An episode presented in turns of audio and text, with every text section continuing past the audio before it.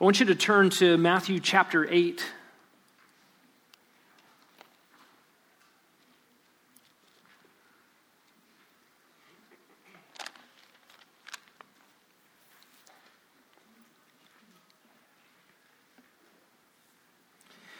And in Matthew chapter 8, you have a, a scene on a boat in a lake. Jesus got into the boat. Verse 23 His disciples followed him. Behold, there arose a great storm on the sea, so that the boat was being covered with the waves. Jesus himself was asleep. They came to him and woke him, saying, Save us, Lord, we are perishing. And just, just remember that these are men who had spent their lives and their livelihood on this lake in this kind of boat. Uh, for them to believe that they were dying is a significant circumstance. And he said to them, Why are you afraid? well, did we not just read that the lake was coming over the boat? and he says, You men of little faith. Then he got up and he rebuked the disciples. No, he didn't rebuke the disciples. Then he got up and he rebuked the winds and the sea, and it became perfectly calm. If you've ever been on the water, if you've ever been on white capping lake or a storm tossed sea, you understand the power that's on display here. Jesus was asleep, wakes up, tells the water to be quiet. And the waves stopped, and the wind stopped, and everything was perfectly calm. Now, think about that. If, if you were on a, on a storm tossed ocean and all of a sudden the wind stopped, would the water stop? No, the water has been stirred up. It takes a long time for that to settle down. In this case, everything went perfectly calm. And notice the next verse. The men were amazed and said, What kind of a man is this? Did even the winds and the waves obey him? That is such an appropriate question. These were men in the boat, and they said, That man is not like these men. What kind of a man is that? And their question is such a perfect setup for us to think about Christmas a baby in a manger. What, what kind of a baby is this? A man who calms the winds and the waves. What kind of a man is this? And the answer to that is he is the God man. He is the theanthropic person, theos, God, and anthropos, man. He is 100% God and 100% man in the person of Jesus Christ, born at Bethlehem, crucified on a cross, alive today at the right hand of God. He is from Bethlehem on forever the God man. Deity and humanity united in one person. That's what we're going to deal with today is what kind of a man is this? I want to give you some resources at your disposal for just thinking through the deity of Christ. Thinking through the deity of Christ. Uh, it would be inappropriate for us to think a lot about the deity of Christ and neglect the humanity of Christ right? Um, so even just focusing in on the deity of Christ is not a neglect of the real humanity of Christ. He really felt emotions, he really felt pain. He was not an apparition, but he came in a real physical human body, felt what we feel, experienced the things we experienced, yet without sin. He was fully human. But we do want to focus today on the fullness of the deity of Christ. And I want to give you these resources so that you have passages that you can look at and think through um, and have at your disposal um, for helping people think rightly about Jesus. And, and maybe you've read your Bible some and thought, wait, wait, wait, where's the verse where Jesus says, hey guys, I'm God? Right? And maybe you've even heard the argument the Bible never says anywhere that Jesus is God. Or maybe you've heard it said, well, Jesus never claimed to be God. I want to overturn all of that. The Bible everywhere says Jesus is God. Jesus claimed to be God uh, the Bible makes no mistakes about who this one is. So these verses, I hope, are a help for you uh, to that end. Um, I do want us to think about, um, I have listed at the top Matthew 17. That's just a reference to the Mount of Transfiguration. Peter, James, and John were taken up to the mountain, and Jesus was transfigured before them, kind of uncloaked so that his glory shone through. Uh, they caught a glimpse of the glorified Christ. Um, but I do want you to turn to John chapter 12. I'm sorry, John 13. This is in the upper room, the night that Jesus was betrayed uh, the Passover meal, the Last Supper. And in John 13, 23, we read this about the author, John, who's writing this. There was reclining on Jesus' bosom one of his disciples whom Jesus loved. And John doesn't refer to himself by name. He just is amazed that Jesus loved him, calls himself regularly the disciple whom Jesus loved. And they're seated at this low table uh, in all likelihood, uh, seated on the ground with a low table uh, above their legs and kind of leaning on each other. And G- uh, John is right next to Jesus. Uh, this same John, probably some 60 years later on the island of Patmos in Revelation chapter 1, gives this testimony of another time he saw this same Jesus. Revelation 1:12 I turned to see the voice that was speaking with me, and having turned, I saw seven golden lampstands. In the middle of the lampstands, I saw one like a son of man, clothed in a robe reaching to the feet, girded across his chest with a golden sash. His head and his hair were white like white wool, like snow, and his eyes were like a flame of fire. His feet were like burnished bronze when it has been made to glow in a furnace, and his voice was like the sound of many waters. In his right hand, he, had, he held seven stars. Out of his mouth came a sharp two edged sword, and his face was like the sun shining in its strength. When I saw him, I fell at his feet like a dead man. Same John, same Jesus, but Jesus unveiled, uncloaked. We sing the Christmas hymn, Veiled in Flesh, the Godhead see, right?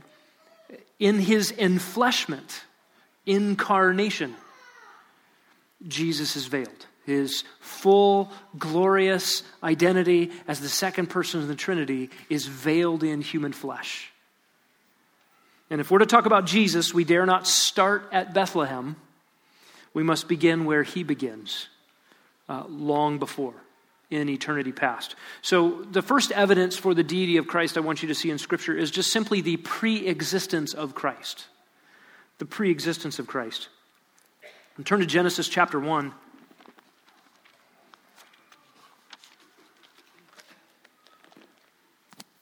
Genesis 1 1. In the beginning, God created the heavens and the earth. In verse 26, God said, Let us make man in our image. From the very beginning, you have God creating everything from nothing, and then God in relationship with other persons, within our English Bibles, capital letters, is talking about what to do in terms of creation of man. Let us make man in our image. There's only one image, there's only one Godhead speaking here, but a Godhead in multiple persons. And so, while this doesn't explicitly say Jesus Christ, we understand from the rest of Scripture that it was, in fact, Jesus Christ who created all things. Uh, John chapter 1 says that very thing. So, uh, Christ, the second person of the Trinity, obviously begins before Bethlehem. He goes all the way back to Genesis 1, which takes us all the way back to eternity past. I don't know about you. I can sort of get my mind around eternity future. I mean, moments just keep happening, but eternity past is a whole other deal. My brain just doesn't work to think about moments that just kept happening backwards, for you guys, backwards this way on the timeline. But that's when Jesus starts. In other words, he never started. Uh, look at Micah 5 2.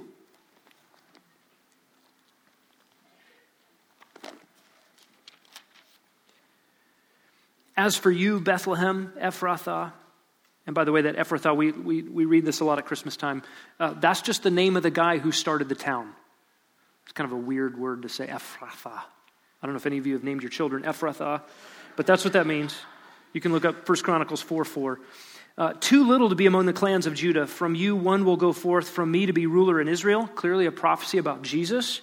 His goings forth are from long ago, from the days of eternity. So this was written 400 years before Christ was born at Bethlehem, and already his existence is way in the past, from eternity past. So the pre existence of Christ is a significant attestation to his deity, number one, because no one else can claim that. No angel can claim existence in eternity past, no human can claim existence in eternity past. Uh, when we were born, we started when we were conceived, we started. Uh, when Jesus was born, he continued. He took on flesh. Uh, in fact, throughout the Gospels, and I give you some references there in John 6, um, Jesus says effectively, I'm not from around here. I came here. I arrived. I have come from the Father. All right, that's not what somebody uh, says. I was born in Lubbock, Texas. I arrived in Lubbock, Texas. No, I didn't pre exist. Um, that's when I started in 1974. Right? But Jesus pre-exists. He arrived on the earth. He came here. Uh, John 8 58 on your sheet there. Before Abraham was, what? I am. Bad grammar, really good theology. Right? Before Abraham existed, I am. We'll pick up that I am phrase later. All right, let's look at some more direct uh, indications of the deity of Christ. First of all, Jesus accepted worship. Turn to Matthew chapter 2. Jesus accepted worship. And, and just as a starting point, who is to be worshiped? God. And who else? No one. Okay, God, the worship of God is exclusive, it's his prerogative, his right. Um, anything else is idolatry and hell deserving. Right? God is jealous for his own glory. And in Matthew chapter 2, verse 2, the Magi from the east arrived, and they said, Where is he who was born king of the Jews? For we saw his star in the east, and we've come to worship him. First of all, earthly kings worshiping a baby, kind of strange. Uh, but you know, these guys are from the east. They do weird things in the east. Uh, so maybe worshiping babies is okay. Maybe it's part of their, you know, sort of pantheon and idolatry. Maybe they think this baby represents something else. But keep in mind, Matthew is recording this. Matthew loves God. To a believer in Jesus Christ, to a follower of God, and to one being born along by the Holy Spirit to write this gospel account of, of Jesus' birth and life, he records that these kings worshiped him with no caveat, no explanation. And we know that was wrong, but they were from the East, and so we understand. No, no. Uh, Jesus was worshiped. And, and I would grant for a moment that a baby wouldn't necessarily have the ability to refuse worship, right? The baby Jesus, um, if he didn't want to be worshiped, couldn't at this point say, hey, stop worshiping me. I'm not God. Um, but remember, this is uh, recorded by Matthew. And then down in verse 11, same chapter. After coming into the house, they saw the child with Mary and his mother. They fell to the ground and they worshiped him. Uh, what should Mary and Joseph do regarding this blasphemous activity? Stop. Remember John the Apostle, we just read about him. Uh, G- leaned, Jesus leaned against his leaning against Jesus' chest in the upper room and then falling as a dead man before him in Revelation 1. John also falls down before angels in the book of Revelation. What do the angels say? Stop doing that. Get up. I'm a sundoulos with you. I'm a fellow slave with you. Right? Uh, we don't worship angelic creatures. We don't worship dead saints. We don't worship anybody but God. And these kings worship the baby Jesus. Look at Matthew chapter 4, verse 10. By the way, uh, in my Bible, that's on the same page, just so we're observing our context here. They worship Jesus. Then in Matthew 4, verse 10, Jesus said to Satan, Go, for it is written, You shall worship Yahweh your God and serve him only. Jesus, there in Matthew 4, right after Matthew 2, is affirming only God receives worship. Matthew very carefully records that this one who says to Satan, only God gets worshiped, was himself worshiped even from birth, even as a baby, worthy of this worship that only God is due. Turn to Matthew 14, verse 33.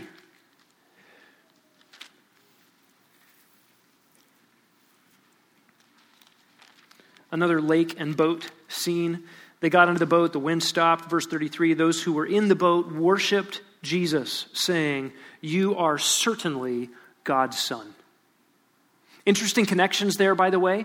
Um, God's Son is one to be worshiped, right? Um, that's going to help keep us in a few moments from thinking the Son of God is some sort of sub deity title. No, it actually is a title for deity. And Jesus was worshiped by the disciples. By the way, uh, Jesus does not say, Stop worshiping me, I'm only God's Son. No, is very clear. They worshiped him, saying, You are God's Son. And then Matthew 28 17. After the resurrection, 11 disciples proceeded to Galilee to the mountain which Jesus had designated. When they saw him, they worshiped him. Similarly, back in verse 9, disciples saw him after the resurrection. They greeted him and they worshiped him.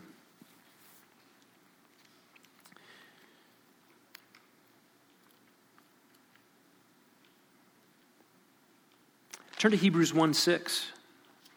Not only does Jesus accept worship without telling people to stop, but the worship of the Son is divinely ordained by God the Father, Hebrews 1 6. When God brings the firstborn into the world, God says, and let all the angels of God worship him. Worship whom? The firstborn that he brings into the world. God commands the angels, worship that baby.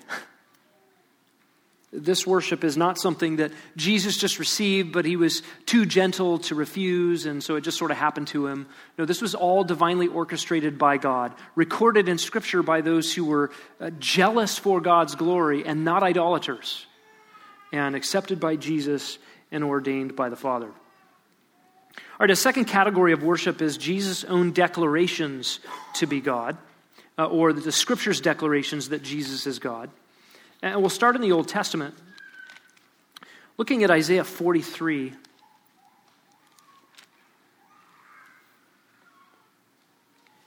Where God affirms in verse 10 Before me there was no God formed, and there will be none after me. I, even I, am Yahweh, and there is no Savior besides me. Okay, how many gods are there? One. How many have there ever been? What about those other planets and those other alternate universes where there are all those other gods, like Mormonism teaches? No, there's only one. There has only ever been one. And there is only one Savior. Interestingly, these are the very titles picked up in the New Testament to describe Jesus. He is God, and He is Savior. And He is the Savior, the only Savior. All right, Isaiah 7:14.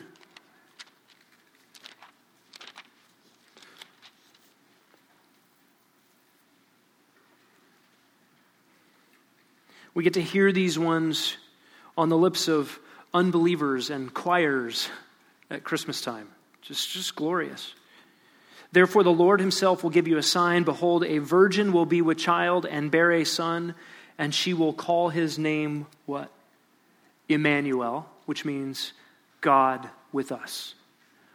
Right? That's not a name that uh, indicates, I'm going to name this kid Emmanuel because we really want God to be with us. No, we're gonna, this kid's going to be named Emmanuel because he will be God with us. That's the point of that name. Turn to Isaiah 9 6. The child will be born to us, the son will be given to us, and the government will rest on his shoulders. His name will be Kalled. And you have to say Kalled because it's the way Handel wrote it, right? Wonderful, count, or sorry, Wonderful Counselor, that's one title. His name shall be called Mighty God. This child, this baby, his name shall be called Mighty God. He shall have another title Eternal Father. Have you ever thought about that? We sing Handel's Messiah, we sing His name shall be called Wonderful Counselor, Mighty God, Eternal Father. Wait, He's not the Father, He's the Son.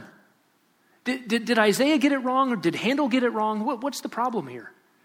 Is, is Jesus Father? In Trinitarian relationships, the answer to that is no. We have God the Father, God the Son, and God the Holy Spirit, and they have their variations in roles. But in terms of the doctrine of the fatherhood of God, over the created order, the entire Trinitarian God is Father. In fact, this helps us make sense of Isaiah 53 when uh, Jesus, the suffering servant of Yahweh, is said to have offspring and they will prosper. There is a fatherhood to the Son, right? Um, in my household, am I son or father? I'm father, but aren't I also a son? Right? It just helps to understand which relationship is being described here. In this verse, this predication of this baby that he will be wonderful counselor, mighty God, and eternal Father are ascriptions of absolute, unique, and sole deity. He is very God of very God. All right, turn to Matthew 123.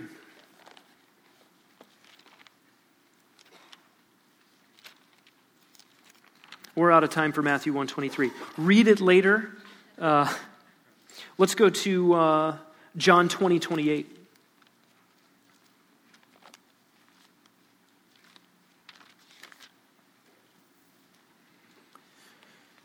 This is Thomas.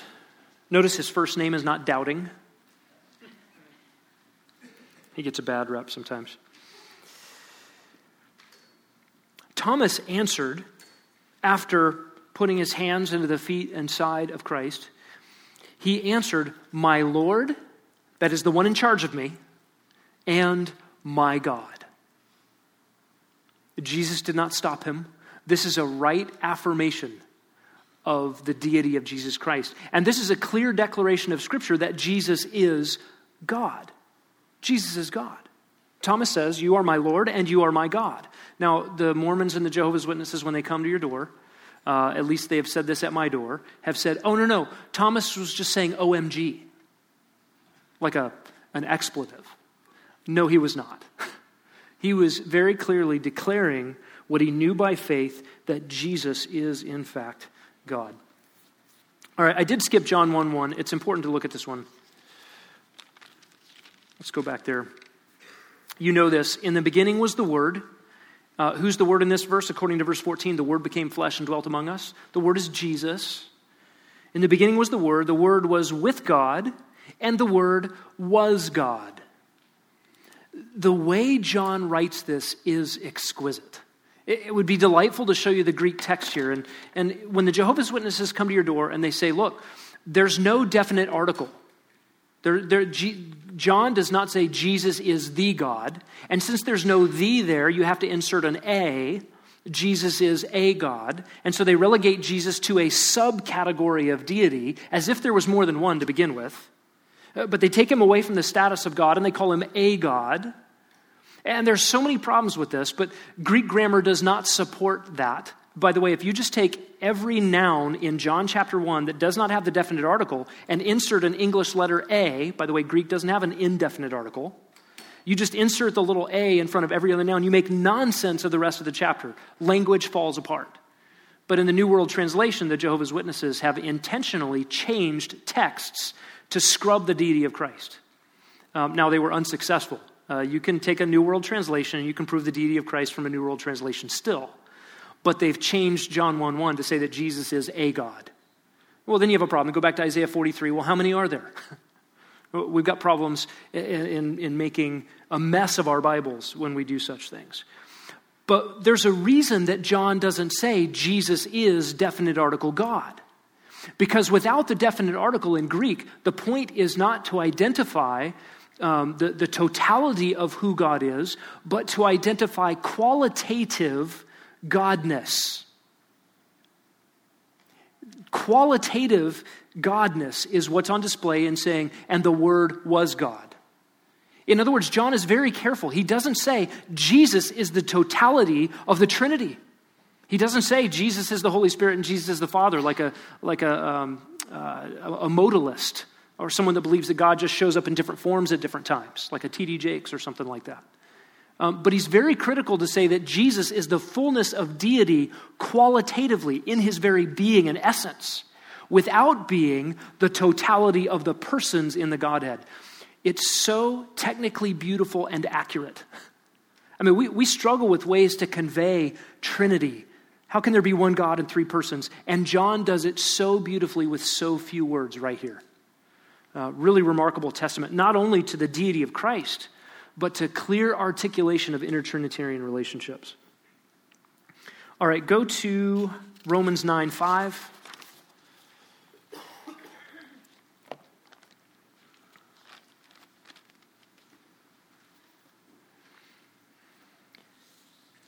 Whose are the fathers? From whom is the, here we'll pick it up in middle of verse 5, the Christ according to the flesh, who is over all God blessed forever.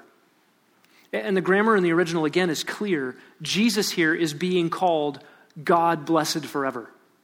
Uh, you can't say, well, the Bible never says Jesus is God. Here, Romans 9 5 is very clear. The Bible is saying Jesus is God.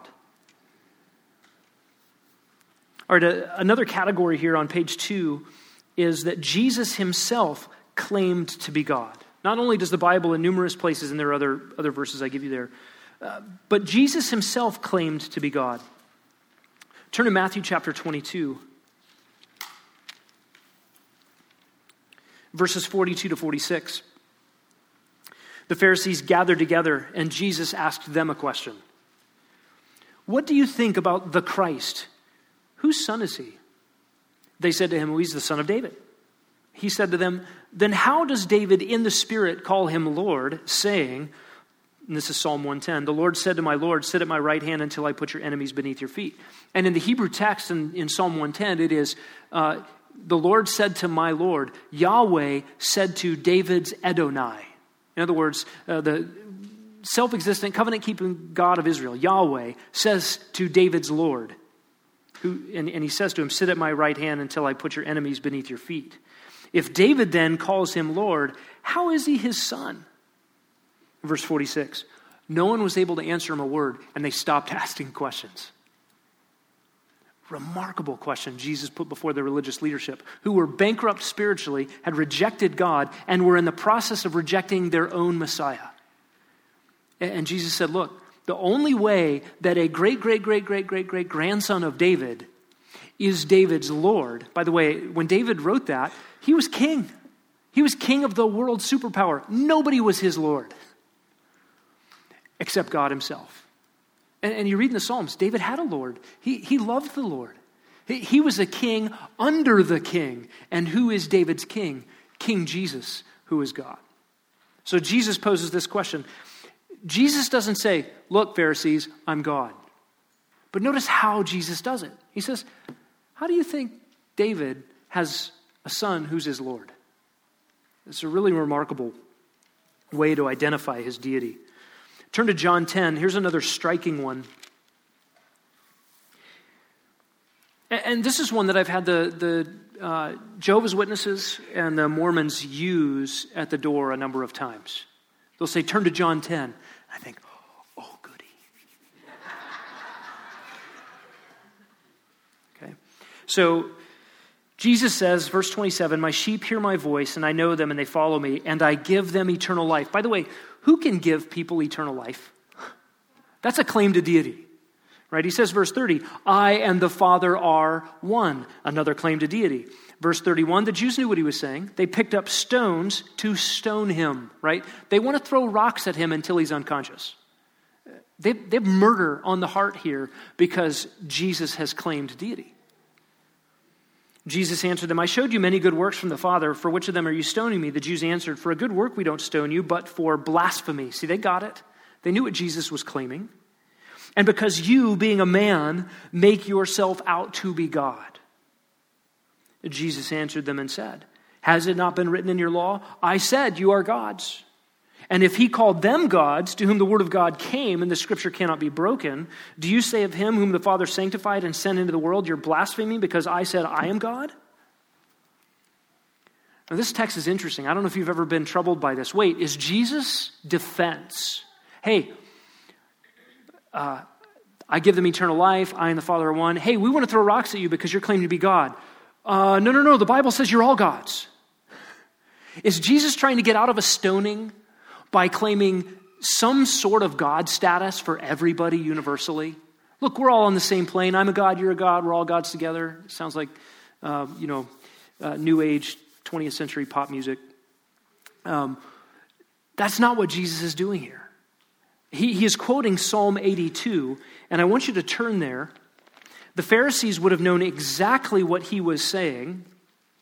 They would have been familiar with the psalm he's quoting.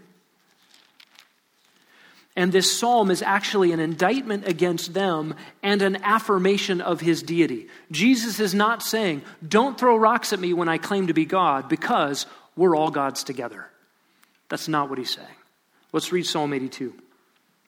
Verse 1 God takes his stand in his own congregation, he judges in the midst of the rulers.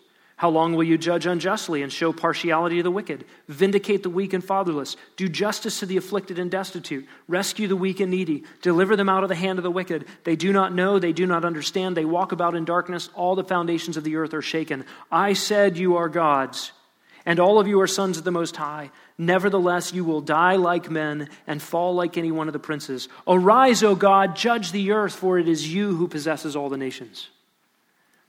This psalm is an indictment against Israel's corrupt leadership. What are they doing? They're oppressing the weak. They're causing the people of Israel to walk about in darkness because they're teaching falsely. They're stealing from them, they're not feeding the sheep, they're fleecing the sheep, they're feasting on the sheep.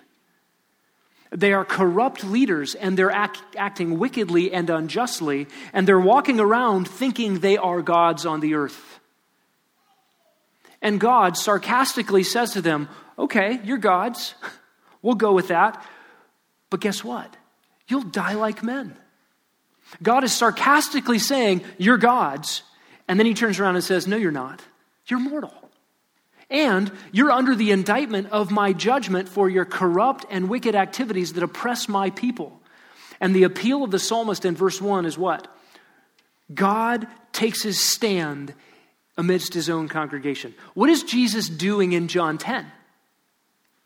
He is taking a stand in the midst of the corrupt leaders in the congregation of Israel. John 10 is a fulfillment of Psalm 82, where Jesus actually stands up as God in their midst, indicts them for their corruption, and condemns them. And listen, the one who does that in Psalm 82 is God.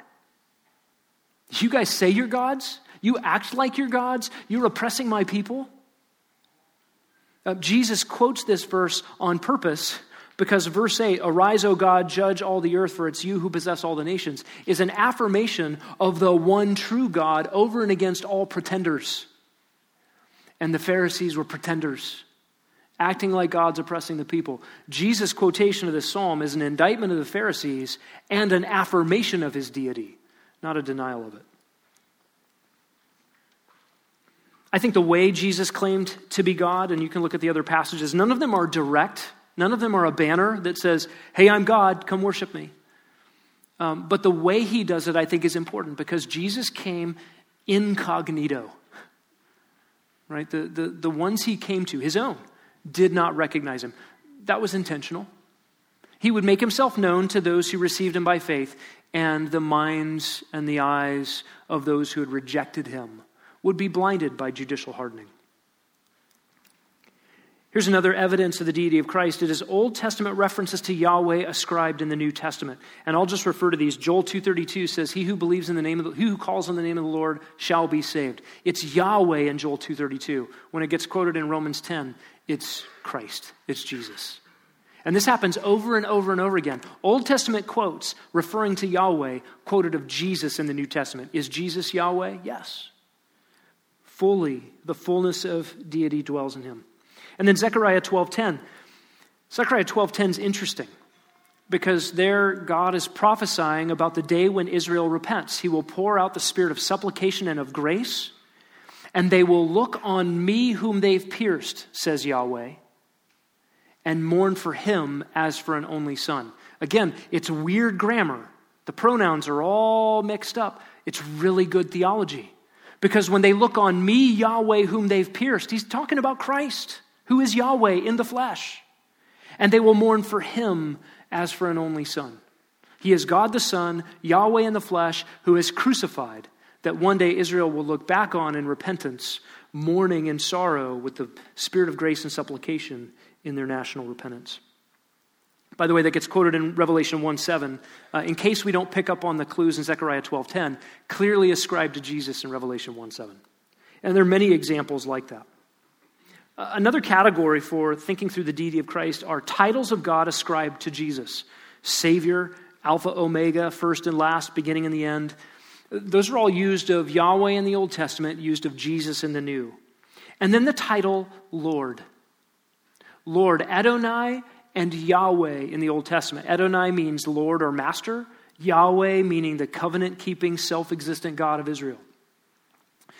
Both of those titles, uh, all caps Lord and lowercase Lord, are translated in the Old Testament Greek version with the Greek word kurios um, which is used overwhelmingly of Jesus Christ in the New Testament. Kurios means Lord. When you see the Lord in the New Testament, that is the word kurios. And it is the translation both of Adonai and of Yahweh from the Old Testament.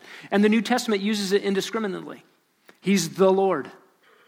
Of passages that uh, use Yahweh or Adonai in the Old Testament, Jesus is the Lord. And that title becomes on every page of your New Testament a testimony of the deity of Christ especially when it's attached to the definite article.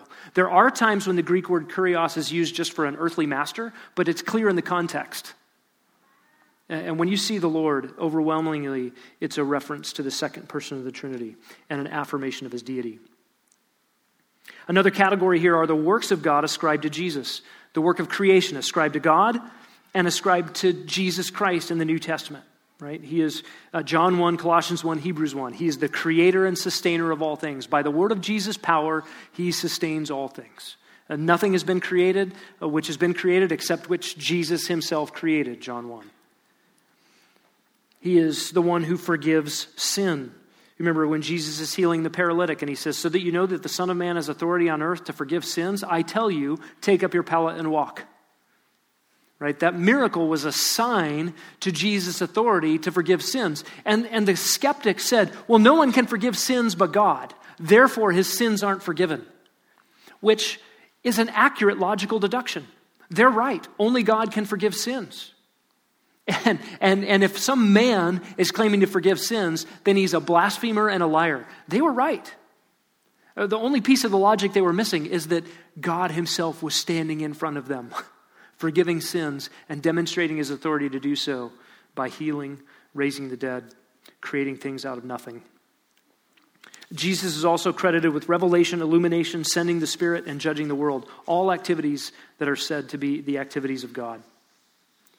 There are also attributes of God, page three, ascribed to Jesus. Omniscience, that means God knows everything, right? Jesus knows everything. I'm not sure I wanted to be thinking in front of Jesus, right? Every time you turn around, he's reading the heart, the thoughts of the heart of man and outing them in front of everybody else.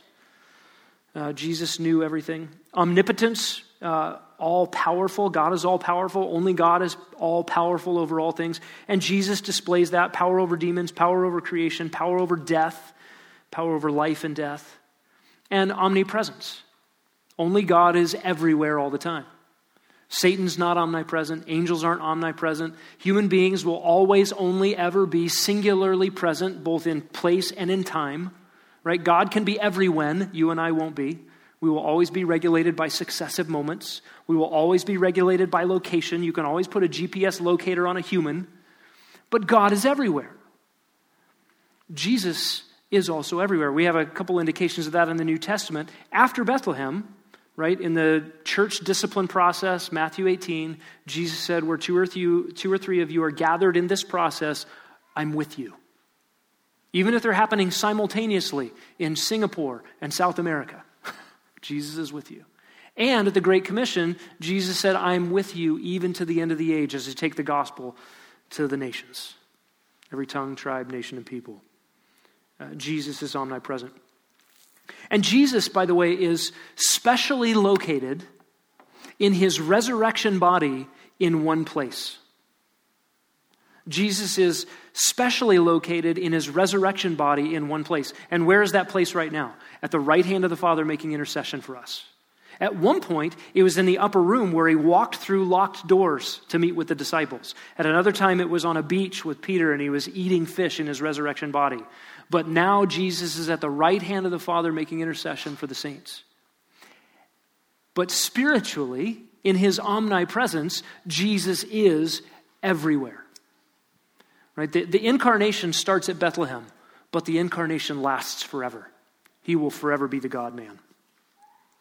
There are things that belong only to God that are also said to belong to Jesus the throne of God, priests, glory, authority, judgment, honor, righteousness, all things are said to belong to Christ.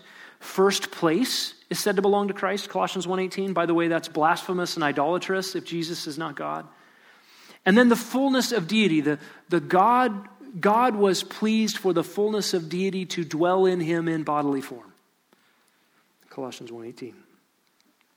Jesus' handling of the law of God and of the traditions of men is an indication that he is God. By the way, who could come and revoke, amplify, add to Mosaic law? Law that God gave through Moses. Only God has the right to change the way his regulating of his people is administrated in various times in human history. Right? There were times where people were supposed to eat bacon, then not supposed to eat bacon, then supposed to eat bacon again. Only God's allowed to do that. Right? How dare any man tamper with these things? But clearly, Jesus in his earthly ministry is making that transition. And then, of course, Jesus' unique relationship with the Father. I've come from the Father, I and the Father are one. I'm always about my Father's business, all those statements in John. And then the classic I am statements I am the shepherd, I am the door, I am the way, the truth, the life. And then John 8 58, before Abraham was, I am.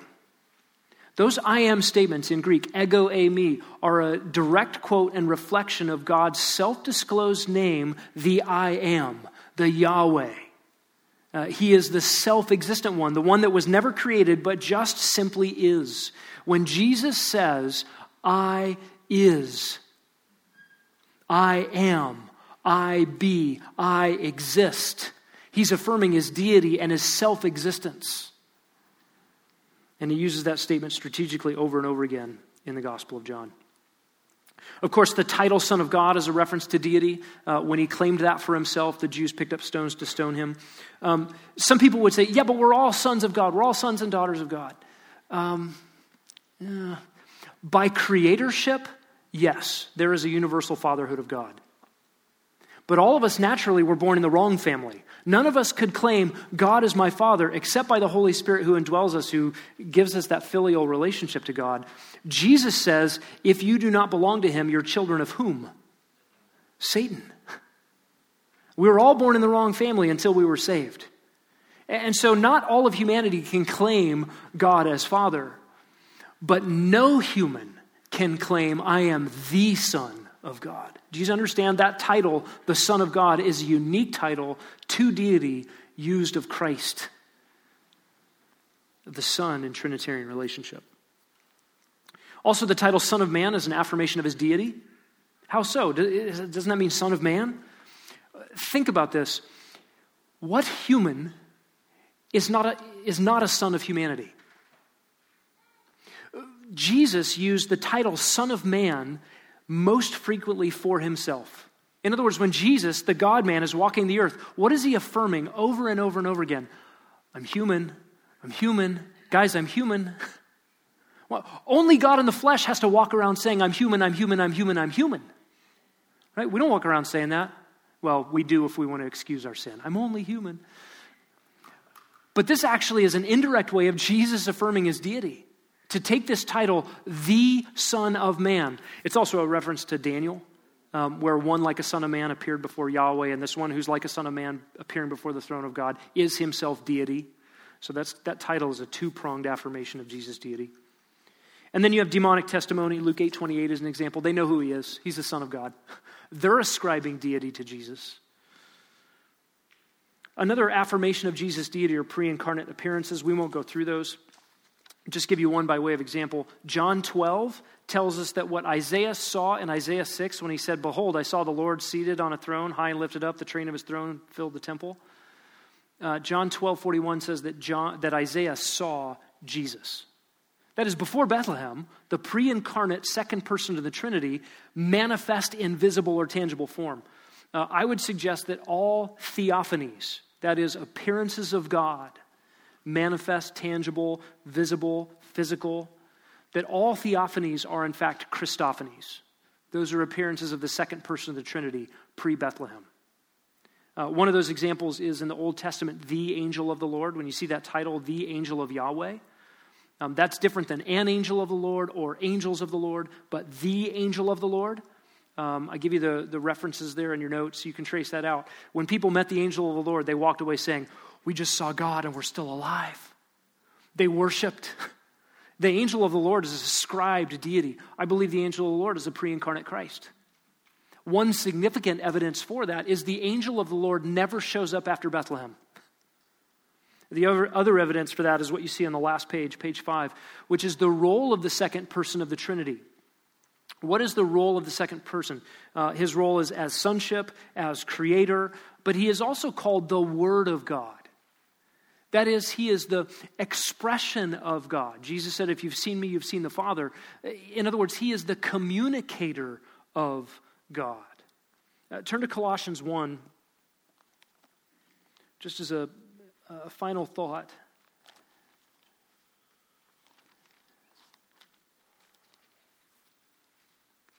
Colossians 1:15 Jesus is the image, the icon of the invisible God. God's invisible. But Jesus is the visible representation. He's the image of the invisible God. He's also the firstborn over all creation. And the JWs at your door say, See, he was born, he was firstborn. Uh, he was the first created being. That's not what prototokos the word for firstborn here means. It means preeminent one, the first in a household. Like the, the firstborn in a household has the preeminent role. Tell my sister. I'm just kidding.